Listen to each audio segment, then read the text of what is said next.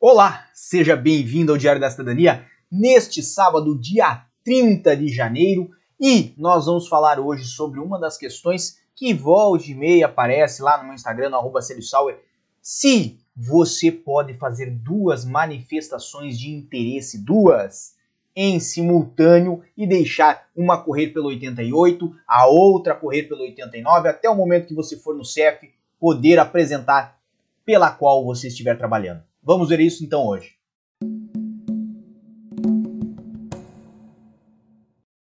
Lembrando que nós estamos sempre aqui no YouTube com vocês e se você não conheceu o nosso canal, inscreva-se porque nós temos vídeos todos os dias aqui no YouTube e se você não conhece aqui no Instagram, o arroba Sauer, nós sempre temos material lá de hora em hora, conteúdo e informação para você.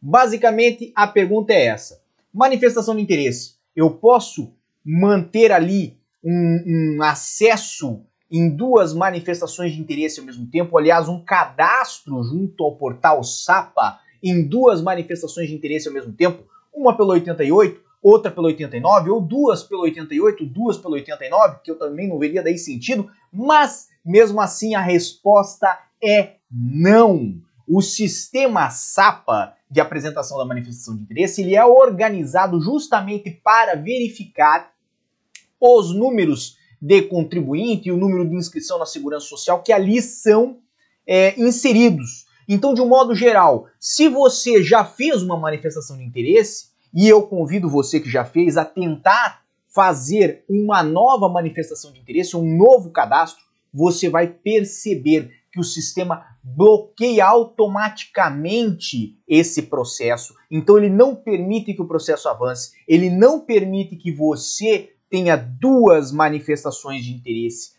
correndo em simultâneo junto ao sistema SAPA, justamente porque ele encontra informações duplicadas. Então, como o processo trata com informações é, reais e pessoais do indivíduo, do interessado, quando você coloca essas informações no sistema, ele já ingressa no sistema ali de cadastro, no sistema do CEF e não deixa que tenha uma outra manifestação de interesse para o mesmo indivíduo.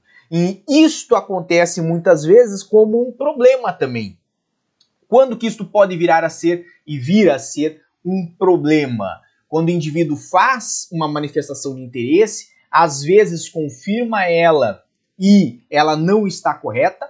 Depois ele perde a senha de acesso, não consegue ter acesso ao e-mail que fez o login ou cadastro e tenta fazer uma nova manifestação de interesse. Nessa situação, ele infelizmente, essa pessoa infelizmente, acaba não conseguindo realizar o acesso e não conseguindo é, registrar, ele não consegue registrar uma nova manifestação de interesse porque os seus dados estão ainda vinculados à manifestação anterior. Então preste muito atenção, porque isso daí também já fica como um aviso.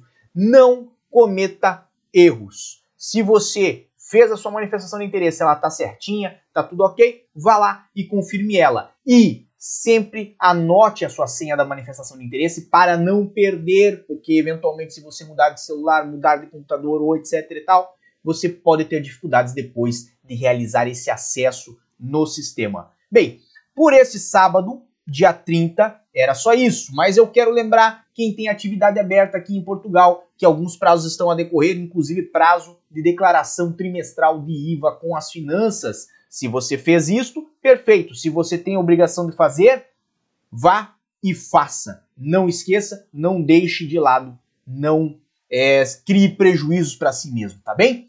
Muita força e boa sorte, um grande abraço a todos e Tchau. O que você acaba de assistir tem caráter educativo e informativo. Compõe-se de uma avaliação genérica e simplificada.